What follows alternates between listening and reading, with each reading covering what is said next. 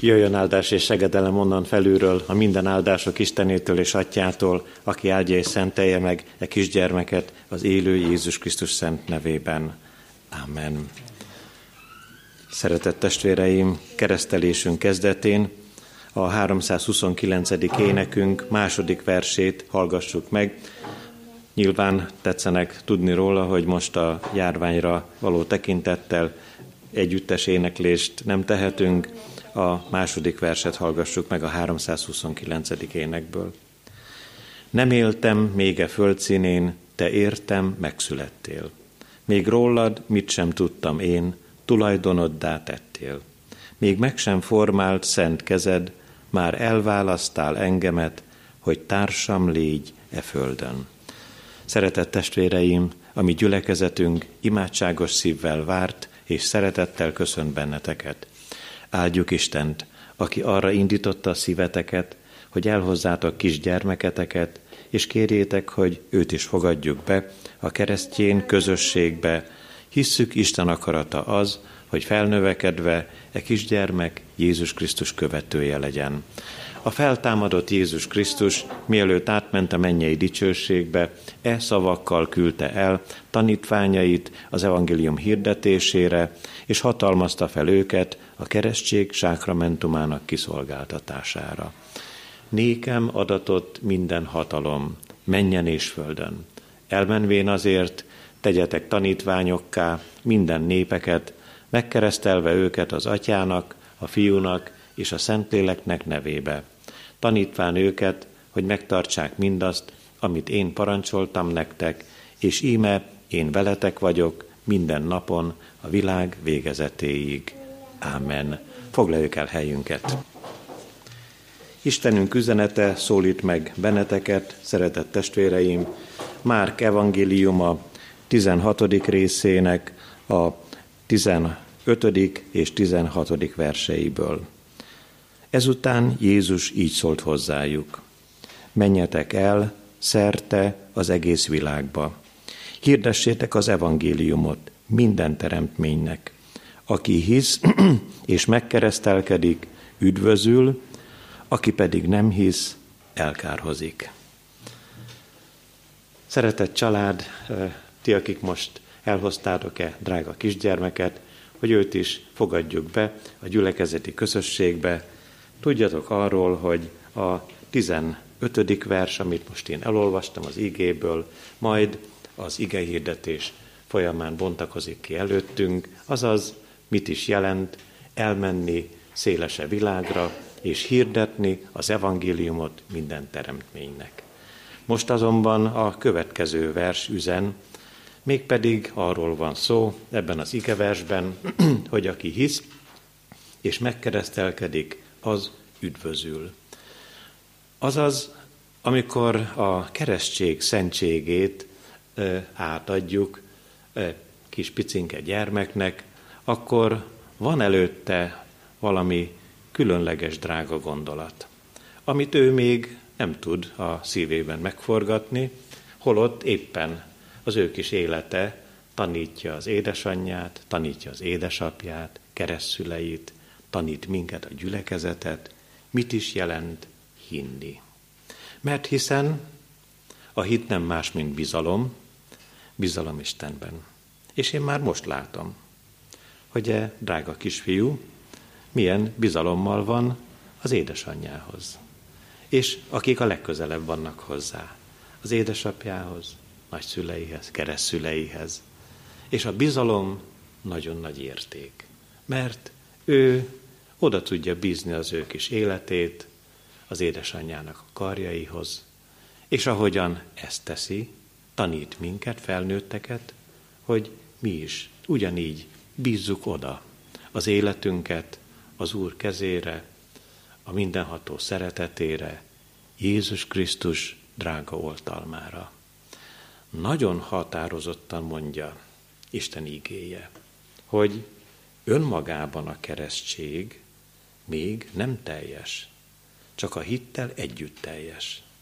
És amikor a drága fogadalomtételt is elmondjátok majd, akkor bizony nem másról van szó, hogy e kicsinke gyermeket majd úgy neveljétek és neveltessétek, hogy az ő szívében is ott legyen a hit.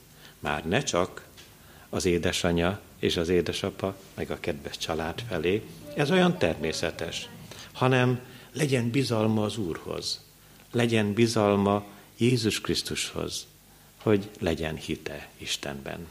Ez egy csodálatos, drága feladat, egy út, amelyen együtt járhattok, ő a gyermekkel, Jézus Krisztussal, és ti magatok az örökkévaló Istennel.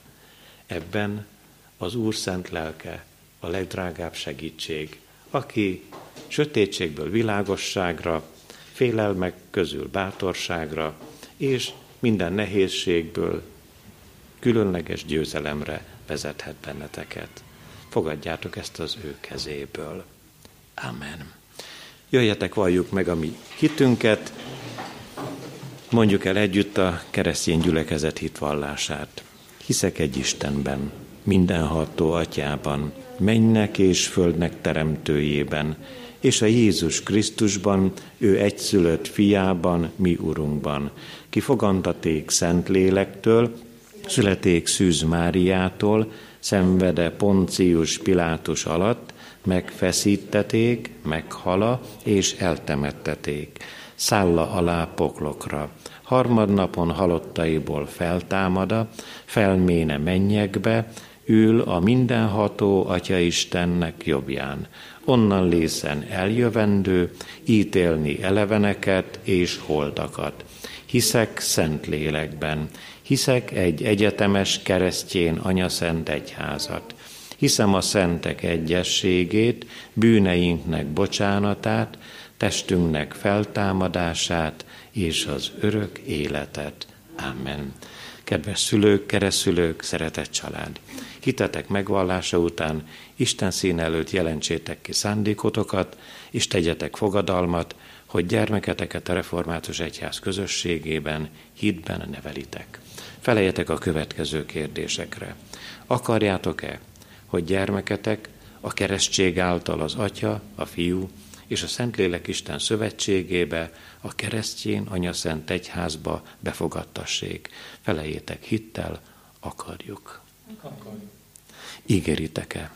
Fogadjátok-e, hogy gyermeketeket úgy nevelitek és neveltetitek, hogyha majd felnő, a konfirmáció alkalmával ő maga önként tegyen vallást a Szent Háromság Istenbe vetett hitéről a gyülekezet előtt. Felejétek hittel, ígérjük és fogadjuk. Isten adjon erőt fogadalmatok teljesítéséhez. Jöjjetek, adjunk hálát a kisgyermekért, imádkozzunk eképpen. Mennyei édesatyánk, téged dicsőítünk az életért. Hálát adunk, hogy oltalmazó szereteted megtartotta az édesanyja életét, és épségben segítetted e világra ezt a kisgyermeket. Áldott légy azért, hogy a gyermeket eljegyezted az Úr Jézus Krisztus nevére, a Szent Keresztség sákramentuma által. Kérünk, őrizd meg a gyermek testi, lelki épségét. Adj erőt a szülőknek és a gyermek szeretteinek ahhoz, hogy őt felnevelhessék. Légy áldott az Anya Szent Egyházért, az Úr Krisztus testéért, amelynek tagjait íme a mai napon is szaporítottad. Jövel, Szentlélek Isten, légy velünk minden napon. Amen. Folytassuk Isten tiszteletünket, és hallgassuk meg a 397. énekünk első versét. 397. énekünknek az első versével úgy magasztaljuk Urunkat, hogy most ö, zenei kíséret nélkül, éneklés nélkül hallgassuk meg az énekverset. Ó, Sion ébredj, tölts be küldetésed, mondd a világnak, hajnalot közel, mert nem hagy az, ki népeket teremtett, senkit sem éjben, bűnben veszni el. Légy örömmondó, béke követ, hirdesd a szabadító, elközelgetett. Kegyelem nékünk és békesség Istentől, ami atyánktól, és az Úr Jézus Krisztustól. Amen. Hallgassátok, szeretett testvérek, Istenünk szent üzenetét. a királyok második könyve ötödik részének első és következő verseiből szólít meg bennünket az ige. Naamán, Arám királyának hadseregparancsnoka, nagyra becsült ember volt ura előtt, és tekintélyes, mert általa szabadította meg az úr Arámot. Ez a férfi erős vitéz volt, de bélpoklos lett. Egyszer kivonult néhány arám rabló csapat, és fogjul ejtettek Izrael országából egy kis leányt, aki Naámán feleségének lett a szolgáló leánya. Ez így szólt úrnőjéhez. Bár csak eljutna az én uram a samáriai profétához, az majd meggyógyítaná bélpoklosságából. Naámán erre ura elé járult, és elmondta, hogy mit beszélt az Izrael országából való leány. Arám királya ezt mondta, menj csak el, én meg küldök egy levelet Izrael királyának. El is ment Naamán, és vitt magával tíz talentum ezüstöt, hatezer aranyat, meg tíz rend ruhát. Átadta Izrael királyának a levelet is, amely így szólt. Most, amikor ez a levél hozzád érkezik, kérlek, hogy gyógyítsd meg bélpoklosságából szolgámat Naamánt, akit hozzád küldtem. Amikor Izrael királya fölolvasta a levelet, megszaggatta a ruháját, és ezt mondta, hát Isten vagyok én, aki megölhet és életre kelthet, hogy ide küld én hozzám egy embert, hogy meggyógyítsam bélpoklosságából. Értsétek meg, lássátok be, hogy csak ürügyet keres ellenem. Amikor Elizeus, Isten embere meghallotta, hogy Izrael királya megszaggatta a ruháját, ilyen üzenetet küldött a királynak. Miért szaggattad meg a ruhádat? Jöjjön ide hozzám az az ember, és majd megtudja, hogy van profétája Izraelnek. Ezért Naamán elment lovaival és kocsiával, és megállt Elizeus házának a bejáratánál. Elizeus egy követet küldött hozzá ezzel az üzenettel. Menj és fürödj meg hétszer a Jordánban, akkor újra megtisztul a tested. Naamán azonban megharagudott, elment, és így szólt, én azt gondoltam, hogy majd kijön, elém áll, és segítségül hívja Istenének az Úrnak a nevét. Azután végighúzza kezét a beteg helyen, és kigyógyít a bélpoklosságból. Hát nem többet érnek-e Damaszkusz folyói, az Abáná és a Parpar Izrael minden vizénél? Megfürödhetnék azokban is, hogy megtisztuljak. Azzal megfordult és haragosan távozott. Szolgái azonban oda mentek, és így szóltak hozzá. Atyám, ha a próféta valami nagy dolgot parancsolt volna, azt megtennéd, ugye? Mennyivel inkább megteheted, amikor csak azt mondta, hogy fürödj meg és megtisztulsz. Lement tehát, és megmerítkezett hétszer a Jordánban az Isten emberének kívánsága szerint. Akkor újra tiszta lett a teste, akár egy újszülött gyermeké. Ezután Naamán visszatért egész kíséretével az Isten emberéhez, bement, megállt előtt, és ezt mondta. Most már tudom, hogy nincs máshol Isten az egész földön, csak Izraelben. Most azért fogadj el ajándékot a te szolgától. De ő így felelt, az élő úrra, akinek a szolgálatában állok, mondom neked, hogy nem fogadok el semmit. Bár unszolta, hogy fogadja el, ő hajthatatlan maradt. Akkor ezt mondta Námán. Ha nem is fogadod el, hadd kapjon a te szolgád annyi földet, amennyit egy pár összvér elbír, mert nem készít többé a te szolgád sem égő áldozatot, sem véres áldozatot más Istennek, csak az Úrnak. Csak azt az egy dolgot engedje meg az Úr, a te Istened szolgádnak, hogy amikor az én Uram bemegy Rimmon templomába, hogy ott leboruljon, és hogy az én kezemre támaszkodjon, én is leborulhassak Rimmon templomában. Az, hogy én leborulok Rimmon templomában, bocsássa meg nekem, az Úr bocsássa meg a te szolgádnak. Ő így felelt, menj el békességgel. A kegyelemnek Istene tegye megáldottá szent igéjének meghallgatását, szívünk befogadását és megtartását. Hajtsuk meg fejünket az Úr előtt. Imádkozzunk. Hálatelt szívvel magasztalunk téged, drága atyánk, a gyülekezeti közösségért, hogy most újra együtt lehetünk a te nevedben, Jézus Krisztus. Köszönjük, hogy örömüzenet van a te igédben szabadulás, gyógyulás, vigasztalás, bátorítás. És köszönjük, hogy te vagy, aki igazán örömmondóvá lettél itt mi közöttünk, mert nem csak a mi földi életünk viszonylataiban gondolkozhatunk veled, hanem előre tekinthetünk országod eljövetelére. Nyisd meg a szívünket fölfelé. Az engedelmesség lelkével ajándékoz meg minket. És légy itt velünk, légy közöttünk, élő lelked által. Hallgass meg, édesatyánk, fiad Jézus Krisztus nevében. Amen. 165. Zsoltár első versét hallgassuk meg, szintén orgona kíséret nélkül és éneklés nélkül. Itt van Isten köztünk, jertek őt imádni, hódolattal eléállni. Itt van a középen, minden csendre térve, ő előtte hújjon térdre. Az, aki hirdeti, s hallja itt az ígét, adja néki szívét. Foglaljuk el a helyünket.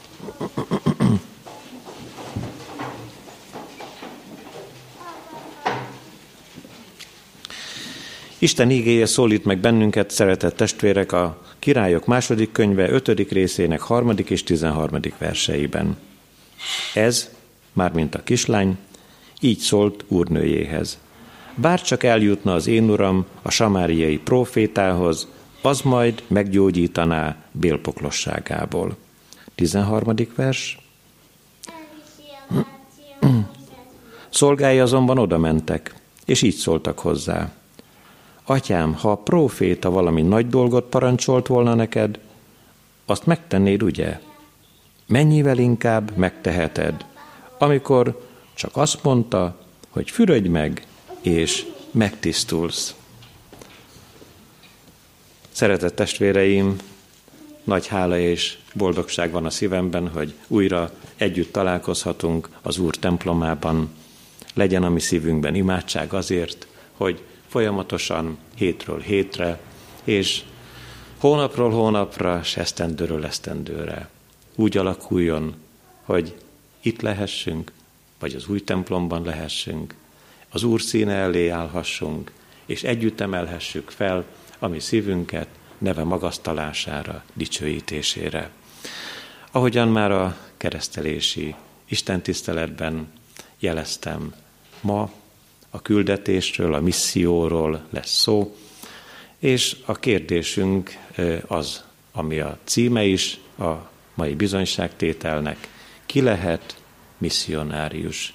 Ki lehet közülünk misszionárius ezen a világon? Ki az, aki küldetésben járhat, és elmondhatja a legjobb hírt? Jézus Krisztus eljött erre a földre, meghalt a mi bűneinkért, és visszament a mennybe feltámadása után, hogy helyet készítsen, és várjon a menny szeretetében, örömében mindannyiunkat. Egy ószövetségi történet van előttünk, és azt is tudjuk, hogy anyák napja van. És a kis fiúcskát is úgy kereszteltük meg, hogy éppen a születésnapján és az anyák napján, aztán mi magunk is szeretnénk ünnepelni ma az édesanyákat, a nagymamákat, az Úr áldása kísérje mindannyiójuk életét. Amikor az ige üzenni szeretne, akkor mégiscsak furcsa módon legelőször egy kislánynak a különleges szeretete férkőzik mi hozzánk. Az első üzenetben arról szólunk, hogy hogyan viszonyultak ehhez a híres, nevezetes emberhez, Noámánhoz, az arámok hadsereg parancsnokához, a szolgák, és először ez a kisleány. A második gondolatban megkérdezzük, lehetnénk-e küldetésben, mármint az Úr Jézus által elrendelt küldetésben, mi magunk, azaz lehetnénk-e mindannyian misszionáriusok. Végül pedig az ige utolsó üzenetében a tökéletes misszionáriusról, Jézus Krisztusról szólunk. Mielőtt az ige első gondolata kinyílna előttünk, röviden foglaljuk össze ezt az érdekes, egyben szívszorító, de mégis örömhírt hozó történetet Naámán meggyógyulásának folyamatát.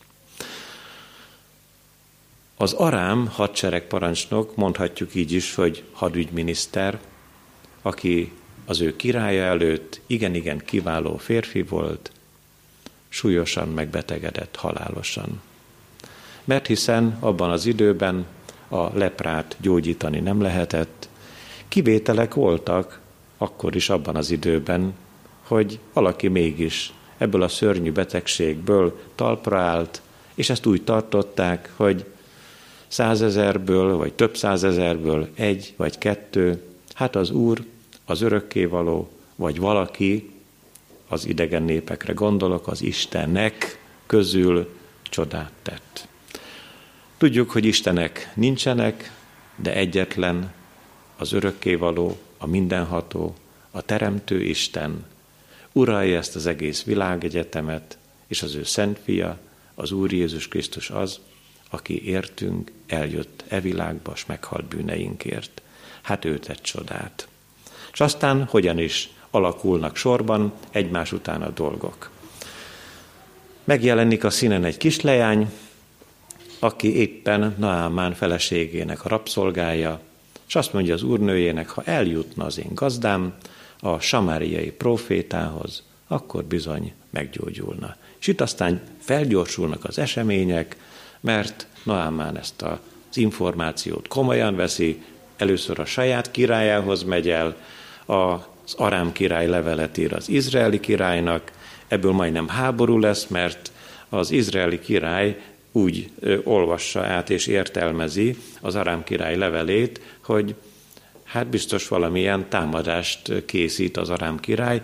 A levélnek ugyanis az a tartalma, most én elküldöm az én szolgámat te hozzád, aki az én hadsereg parancsnokom, és Naamánnak hívják, te gyógyíts meg a bélpoklosságából, azaz a leprából. És az izraeli király azt mondja, hogy én Isten vagyok.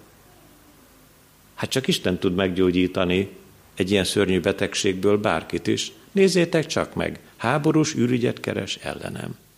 Megszagadta a ruháját. Abban az időben ez azt jelentette, hogy valamilyen iszonyatos félelem telepedett egy-egy emberre, megoldhatatlan kérdés előtt állt, ekkor üzen Elizeus próféta. Küld csak ide, a hadsereg parancsnokot hadd tudja meg, hogy van próféta Izraelben. Zárójelesen jegyzem meg, hogy az izraeli király és Elizeus nem voltak jó kapcsolatban. Elizeust az úr profétáját ez a király semmibe vette, az van feljegyezve róla, ami sok-sok izraeli királyról azt tette, amit rossznak lát az úr. Most mégis azért szorultságában Naamánt elküldi. Elizeushoz el is megy Naamán, de Elizeus nem jön ki, hogy fogadja a hadügyminisztert, hanem csak kiüzen az egyik szolgájával, menj el és fürödj meg, a Jordánban hétszer merülj a víz alá, és akkor megtisztul a te tested. Most jön a második információ. A kisleány már elvégezte a maga misszióját, és aztán nagy dérrel, durral megfordítja a harci szekerét Naámán, és azt mondja, hogy hát vajon Damaszkuszon keresztül ott folyik az Abáná és a Párpár. Sokkal tisztább a vize, mint a Jordáni. A Jordán vize ma is egy ilyen elég zavaros, sötét színű víz, és megfürödhetnék én azokban is, hogy megtisztuljak. És akkor előállnak a szolgák, hogy atyám, így szólították meg a hadügyminisztert. Ha valami nagy dolgot parancsolt volna neked, Elizeus, Ugye, hogy megtetted volna. Mire gondolnak a szolgák? Olvastuk az igében, hogy ö, vitt ö, magával egy rakás ö, ezüstöt, tíz talentumot ír az ige, aztán leírja azt is, hogy mennyi aranyat vitt. Akik kiszámolgatták, azt mondják, hogy 340 kiló ezüst és 70 kiló arany volt a hadsereg parancsnoknál. Hát nem egy templomot lehetett volna ebből felépíteni, hanem talán Budapestnek az összes templomát fel lehetett volna újítani ebből a vagyonból, És nyilván azért vitte a szép ruhákkal együtt Naámán, hogy odaadja a gyógyulásáért. Erre gondoltak a szolgák. És a szolgák azt mondják, hogy atyám, hát csak egy kis dolgot kér tőled ez az ember. Menj el a Jordánhoz, merítkezz bele hétszer, és meggyógyul a te tested. És végre engedelmeskedik ez a keményfejű ember, elvégzi a feladatot, meggyógyul tényleg a teste. Visszamegy Elizeushoz, át akarja adni az ajándékot, Elizeus nem fogadja el, és itt úgy nagyjából még vannak ott részletek, hogy földet kér, amin majd később az egyetlen Istennek akar bemutatni áldozatot, a történet befejeződik. És most hadd jöjjön az üzenet. Az ige első üzenetében jelenjen meg előttünk ez a kis leány, és mutatkozzanak be a szolgák. Vajon, amikor úgy egy picit belehelyettesítjük a saját életünket, ennek a kislánynak a helyzetébe, elvárható volt őtől le, hogy a jó hírt, hogy van Elizeus, hogy van proféta Izraelben, hogy van gyógyulás, hogy van remény, hogy van megoldás. Ezt elmondja Noámánnak, a rabszolgatartójának. Nem volt elvárható. Nem biztos, hogy amikor mi belépünk, egy kicsit így fogalmaznék a kislánynak a bőrébe. Nem az szabadulna éjfel a mi lelkünkből, gondolati szinten, hogy megérdemelte. Na végre, ez a gonosz ember és ez a gonosz nép, az arámok, ezek a mai, mai szíriaiak, ezek az arámok beleestek az élő Istennek a kezébe.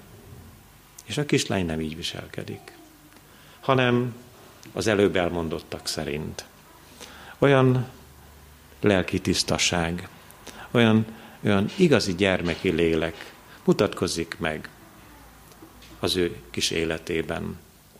Ezért is mondtuk a keresztelési Isten tiszteleten, hogy sokszor a gyermekek hite, bizalma, ragaszkodása tanít bennünket, felnőtteket az Úrhoz való kapcsolódásunkban. És bizony meg kell fordítanunk a dolgot. Hogy vajon nem mi tanítjuk meg a gyermekeinket a tisztátalan dolgokra? Beszédben, viselkedésben, gondolkodásban. Nem úgy van-e, hogy a felnőtt világtól tanulnak meg ők, kis picike korukban, amikor már beszélgetnek, amikor már kezdik a bölcsődét, óvodát, azt a sok-sok gonosz és rossz dolgot, ami megtörténik a mi világunkban. De hát akkor miért segít ez a kis leány? Hát már ő tudott beszélgetni, már ő nagyocska volt. Azért, mert talán ő is átélte a félelmet. Ő is elszenvedte azt a fájdalmat, amit most megél ez a híres, nevezetes hadügyminiszter Naámán.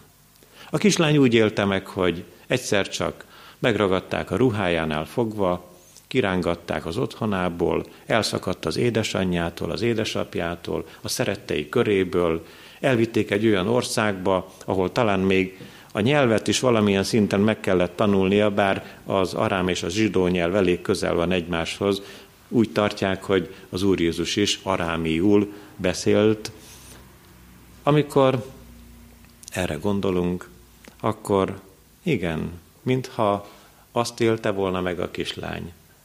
Hát ez az ember szenved. Ez az ember halálra van ítélve. És most, most mondjuk el neki a lehetőséget. Van proféta Izraelben a samáriai profétához. Elizeushoz kell eljutnia. Kérdezzük meg, hogy miért segítenek a szolgák. Azért, amikor egymás alá fölé rendeltségről gondolkodunk, az alább rendelt emberek körében nem kevesen vannak úgy. Ha ránéznek a főnökükre, na most a főnök bajban van. Most ugráljon, most mutassa meg, hogy kicsoda, milyen hatalmas ember. És a szolgák nem így gondolkoznak, hanem a szolgák azt mondják, hogy hallgass Elizeusra. Menj el és fürödj meg, és hétszer fürödj meg. Ahogyan mondta a samáriai próféta. Miért ilyenek ezek a szolgák? Csak találgathatunk. Valószínű azért, mert a hadügyminiszter és a szolgák között jó kapcsolat lehetett. Ilyen is létezik. És az Isten gyermekei, mi magunk törekedjünk erre, magunk helyén, hogy legyen jó kapcsolat az emberek között, amennyiben rajtunk áll, azt mondja az ige, minden emberrel békességben legyünk. Mert lehet így. Miért ne lehetne a mi köreinkben is ilyen módon építeni az emberi kapcsolatokat? Azt is megkérdeznénk, hogy honnan tudjuk, hogy jó kapcsolat lehetett Naámán a hadseregparancsnok és a szolgái között. Onnan ismerjük fel az ígében, hogy a szolgák mernek az ő uruknak, atyámnak szólítják ugye ezt a hadsereg parancsnokot, mernek ellent mondani. Az elég ritka dolog. Engem is úgy tanítottak hajdanán, hogy esperesnek, püspöknek, ha mondja, akkor, akkor az úgy van, hadd legyen úgy. És hát ti magatok is tapasztalhatjátok munkahelyeiteken, vagy a régi időkben, amikor aláfölé rendeltséggel találkoztatok. Ha a főnök azt mondja, hogy ez így van, akkor úgy van, tudjuk, hogy nem úgy van, meg baj lesz belőle, de hát a főnök mondta. Itt nem ezzel találkozunk, hanem a szolgák. Azt mondják, na már ez nem jó, amit te most elgondoltál, hogy nagy haraggal hazamégy. Nem. Menj csak el, fürödj meg, és megtisztulsz. Ezt mondta a samáriai proféta. Ez a szolgák igazi, helyes és szép missziója. Az ige második gondolatában azt kérdeznénk meg, hogy vajon mi lehetnénk-e misszionáriusok? Állhatnánk-e olyan küldetésben, mint az előbb felsoroltak, a szolgák és a kisleány? Meg azt is megkérdezhetnénk, hogy egyáltalán, ha lehetnénk, akkor, akkor miért legyünk? Te miért legyél misszionárius? És a lehetőséget én hirdetem. Mi mindannyian lehetünk. Jó hírvivők, evangélium és örömmondók. Mert az evangélium, mindannyian tudjuk, talán azt jelenti, hogy örömhír. Miért legyél misszionárius? Azért testvérem, mert az embereket meg kell menteni. És arra nekünk nincs képességünk, se hatalmunk, se szakmaiságunk, a kivételeket nyilván értjük, hogy mi ilyen fizikális és testi gyógyításokat bonyolítsunk le, de miért kell az embereket megmenteni, vagy az emberekben mit kell megmenteni? Hát a lelküket. A lelküket a kárhozattól. De vajon, hát ha misszionárius vagy, küldetésben jársz, az Úr küldetésében, te fogod megmenteni? Te mented meg őket? Nem, nem, semmiképpen nem. Akkor, akkor mi vagy te ebben a szolgálatban? Nem több, mint egy iránytű. A kis leány, menjél a samáriai profétához. A szolgák, menjél a Jordánhoz. Egy iránytű, egy útjelző tábla. A mai modern világban úgy szokták mondani, egy, egy GPS. Hát, hogyan lehet az elveszettből megmentett. Talán, ha a bibliai történetre utalunk, akkor a Jordánnak ugyan, ahogy mondtuk, mai nap is ilyen zavaros vize van, de lenne ebben a vízben valamilyen, valamilyen különleges erő? Jobb, mint, tényleg jobb, mint az Abáná és a párpár? Nem, nem így van. Nincs a Jordán vizében semmiféle különleges erő.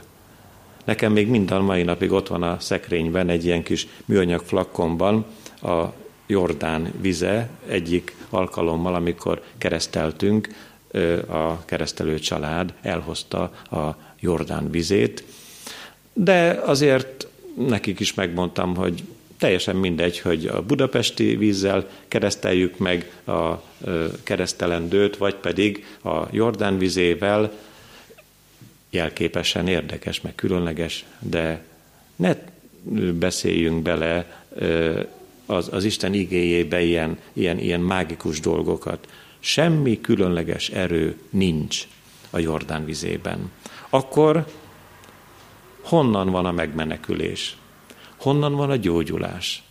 Honnan van a lélek szabadulása, amiről mi a második gondolatban beszélünk? Az elveszettet emberi oldalról, egyes egyedül az engedelmessége menti meg. A megmentőt ismerjük, ő Jézus Krisztus. A gyógyító nem más volt, nem Elizeus próféta, hanem az örökkévaló Isten.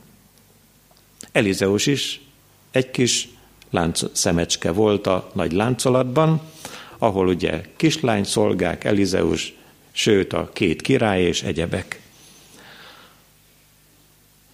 Azonban nagyon hangsúlyos az engedelmesség. Vajon, vajon te szeretett testvérem, szeretnél engedelmeskedni mindenben az ígének? Meg kell mondjam, nagyon nehéz. Sőt, mi még azzal is biztatjuk magunkat, keresztjének, hogy új helyre szedjük, olvassuk a Bibliánkat, és akkor azt mondjuk, hogy ebben engedelmes vagyok, ebben is engedelmes vagyok, abban is, abban is, abban is, mint a gazdag ifjú, aki beszél az Úr Jézusról, és azt mondja, hogy felsorolva a parancsolatokat, mindezeket megtartottam ifjúságomtól fogva. És inkább azt szoktuk kérdezni, hogy van bennem esetleg valamilyen fogyatkozás? Hát bizony, hogy van. Nem is egy. Nagyon sok. És amikor az Úr lelke rávilágít a mi lelki fogyatkozásainkra, akkor kérlelve kérlel, legyél engedelmes. Légy engedelmes az ígének. És hogyha engedelmes vagy az ígének, akkor át lehet élni a szabadulást. Át lehet élni azt, hogy valaki hitetlenségből élő hitre jut. Elveszett, kárhozott állapotból üdvösségre jut. Meggyógyul a lelke, mert a gyógyító hatalmas, és aki engedelmesen elfogadta, azé az élet. Előbb adtam az életet és a halált, válaszd azért az életet. Előbb adtam a jót és a rosszat, válaszd azért a jót. Egy megrázó eseményt mond az Úr Jézus a Lukács 4.27-ben, amikor arról szól, hogy abban az időben, amikor Naámán élt, Izrael népe köréből senki nem gyógyult meg a leprából. Egyedül a szíriai Naámán. Miről beszél ott Isten igéje? Arról, hogy a választott nép kemény nyakú. A választott nép így használja az ige körülmetéletlen szívű, azaz engedel, engedetlen. Az egy borzalmas állapot, amikor egy nép engedetlen. Engedetlenek mindig vannak, mindig voltak és mindig lesznek, de amikor, amikor egy egész nép engedetlen, az, az valamilyen furcsa és szomorú dolog.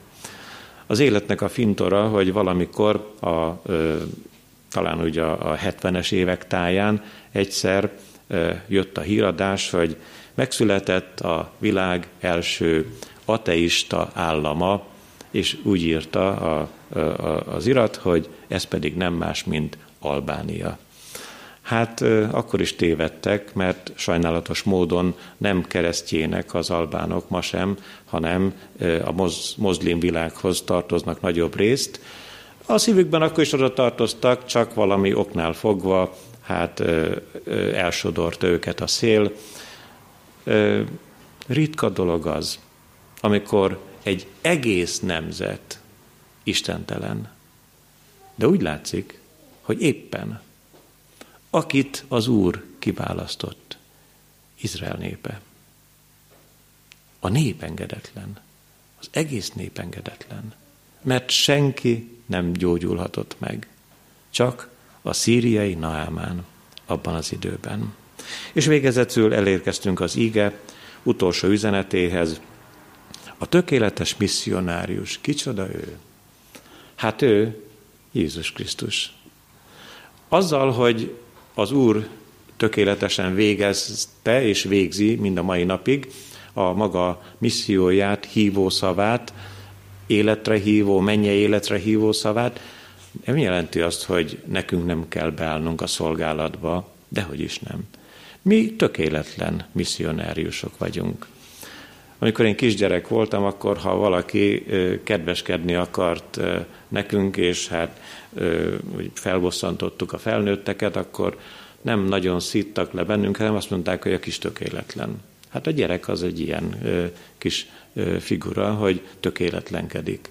Mi az Isten gyermekei vagyunk. És még nem lett nyilvánvalóvá, hogy mivé leszünk. Bizony mi a küldetésünket, a missziónkat, a jó hírnek, a mennyei életről való információnak a továbbadását tökéletlenül tesszük. Áldott legyen az örökké való, hogy a tökéletes misszionáriust elküldte ide, erre a földre, ő Jézus Krisztus. De miért tökéletes? Mondjuk az atya szemében. Azért, mert elöljárt az engedelmességben, elöljárt az alázatban, elöljárt a szeretetben. Ezt meg is nézhetjük, hamarosan megkeressük itt a Filippi levélben, hogy hogyan is érthető ez, hogy az Úr ilyen különlegesen, csodálatos módon engedelmes. Megüresítette önmagát. Pálapostól ugye Jézus Krisztusról beszél itt. Szolgai formát vett fel. Emberekhez hasonlóvá lett, és emberként élt. Megalázta magát, és engedelmes volt. Mind halálig. Mégpedig a kereszt halálig. És még ott nagyon drága gondolatokat hoz tovább Istennek igéje, de ezt emeljük ki, az ő engedelmességét, szeretetét és alázatát. És ő ilyen formán küld bennünket, hogy tanuljuk ezt meg őtől le. Engedelmességben járni az Úr előtt, szeretetben járni az emberek között. És nem leszünk mi kevesebbek azzal, ha megtanuljuk az alázatot. Isten színe előtt és az emberek között is. Ő abban különbözik mi tőlünk, hogy ugyan bennünket küld, és figyelmeztet, hogy a megoldás nem nálunk van. De azt tudtunkra adja, hogy nála viszont van megoldás.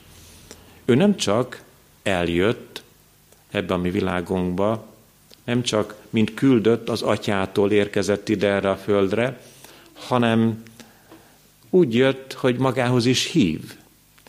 Nagyon nagy baj, amikor mi, különösen a lelkipásztorok kísértése az, hogy, hogy önmagunkhoz hívunk, hogy kijelölnek bizonyos ország szerte kiemelkedő, vagy világszerte nevezetes igehirdetőket, és hogy, hogy őket érdemes hallgatni. Ez nagy baj. Hogyha ö, bárki egyébként, aki küldetésben, misszióban jár, ha önmagához hív, de Jézus Krisztus abban különbözik tőlünk, hogy ő hívhat önmagához. Mit is olvasunk mert János 14.1-ben? Higgyetek Istenben, és higgyetek én bennem. Higgyetek én bennem. És amikor az Úr önmagához hív, akkor éld át azt, szeretett testvérem, hogy szenvedéseinkben és mindenféle bajaink között bármi is történik velünk, bármilyen mélységbe keveredjünk, neki kellünk. Kellünk akkor is, amikor már úgy tűnik, hogy az embereknek nem nagyon, vagy egyáltalán nem kellünk. Lehetnek olyan élethelyzetek. Sajnos nincs kizárva, hogy akár előbb-utóbb mi magunk is személyesen is átélhetjük, hogy eddig kellettünk az embereknek, most már nem kellünk. Nem kellünk a munkahelyünkön, mert esetleg nem úgy végezzük a feladatainkat. Nem kellünk feltétlenül a családban legalábbis nem olyan intenzitással, mint hogy eddig kellettünk, és ennek a részleteit folytathatnánk bőségesen. Az Úr azonban másképpen viszonyul hozzánk. Halljátok csak, hogy mit mond.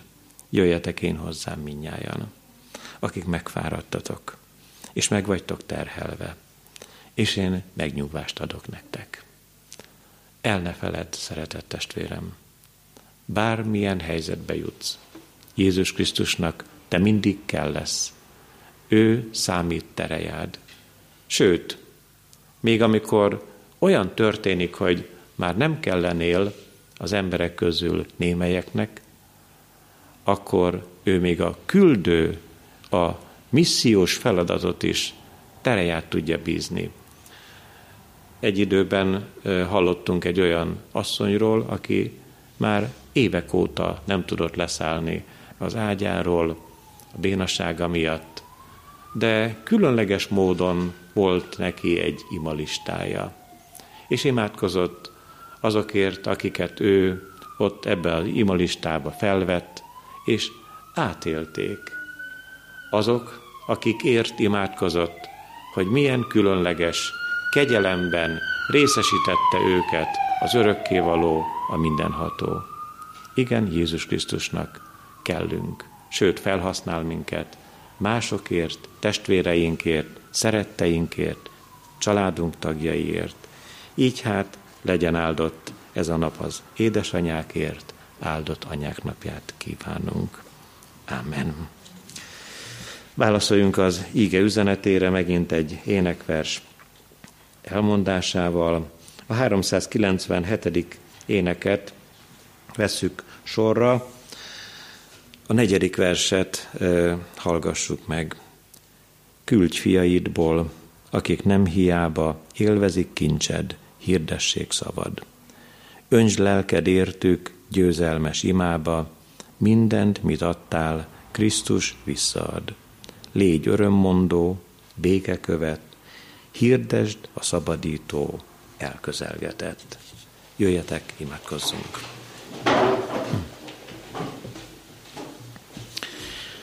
Drága jó Úrunk, boldog és hálás szívvel köszönjük meg neked az édesanyákat. Mi magunk, akik most itt vagyunk, a saját édesanyánkat, akikre vagy akire gondolunk, és a szívünkben ott van irántuk a hála és a szeretet. Sok-sok édesanyát már te elszólítottál, akikre mi személyesen gondolunk. Áldott légy azokért az évekért, évtizedekért, amikor őt vagy őket nekünk adtad. Amikor értünk szolgálhattak, amikor nekünk kedvezhettek, mikor bennünket átöleltek, szomorúságainkban megvigasztaltak. Köszönjük, hogy drága missziósaid voltak ők, te neked az életünkben. Elküldted őket nem csak úgy, hogy kenyeret, ételt, italt adtak nekünk, és gondoskodtak elalvásunkról, felébredésünkről, hanem adtál a szívükbe szeretetet, adtál az ajkukra drága kedves szavakat, készítetted arra őket, hogy megbocsássanak nekünk, és köszönjük, hogy ígét is adtál rajtuk keresztül. És köszönjük most te neked azokat a missziósokat, akik szívükből végezték a küldő szolgálatot. Köszönjük neked ezt a bibliai kis leányt, aki az ellenségét vezette az életre, és köszönjük a szolgákat, akik alatvalóként nem rosszat akartak, hanem megoldást készítettek az ő uruknak. És köszönjük azt, hogy bennünket is be akarsz állítani egy ilyen szolgálatba, hogy mentő szeretettel vigyük a te drága ígédet, és hirdessük azt, hogy elmúló földi életben élünk, de mennyei élet vár azokra, akik te benned Jézus Krisztus hisznek. Dicsőítünk azért, hogy te vagy a tökéletes, hibátlan, hatalmas, erős, misszionárius, aki ma is magadhoz gyűjtöd azokat, akiknek a szíve megnyílik előtted. Áldj meg bennünket, hogy mindannyian higgyünk a te szavadnak, hogy az engedelmesség lelkével megajándékozottak legyünk. És köszönjük neked, hogy bizakodhatunk a te gyógyító szeretetedben.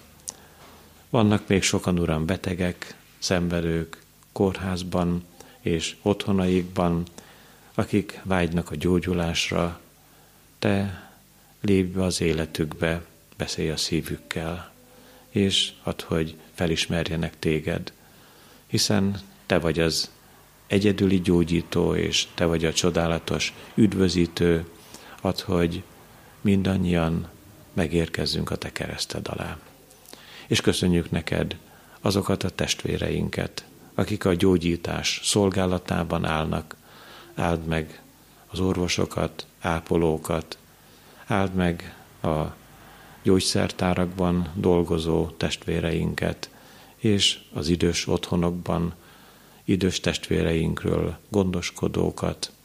Áld meg őket szeretettel, nyitottsággal, áld meg őket hálás szívvel, mind bennünket is, és maradj velünk, őrizd meg a hitben, és őrizd meg azokat a drága kis életeket, akik a jövendőben lesznek édesanyák, és a te kegyelmed legyen velük.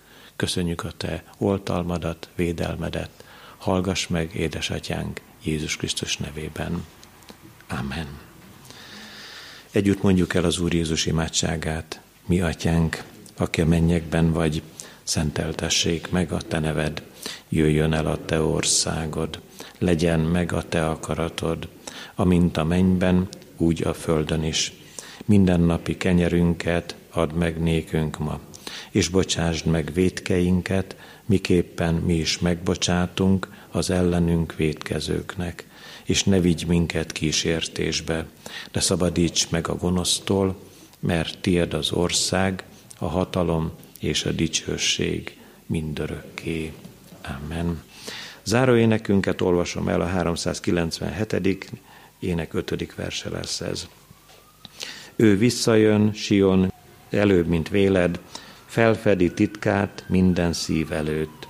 Egy lélekért se érjen vágyja téged, hogy te miattad nem látta meg őt.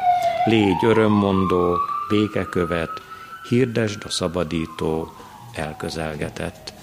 Fennállva fogadjuk az Úr áldását. Áldjon meg téged az Úr, és őrizzen meg téged. Ragyogtassa rád orcáját az Úr, és könnyörüljön rajtad. Fordítsa feléd orcáját az Úr, és adjon neked békességet. Amen.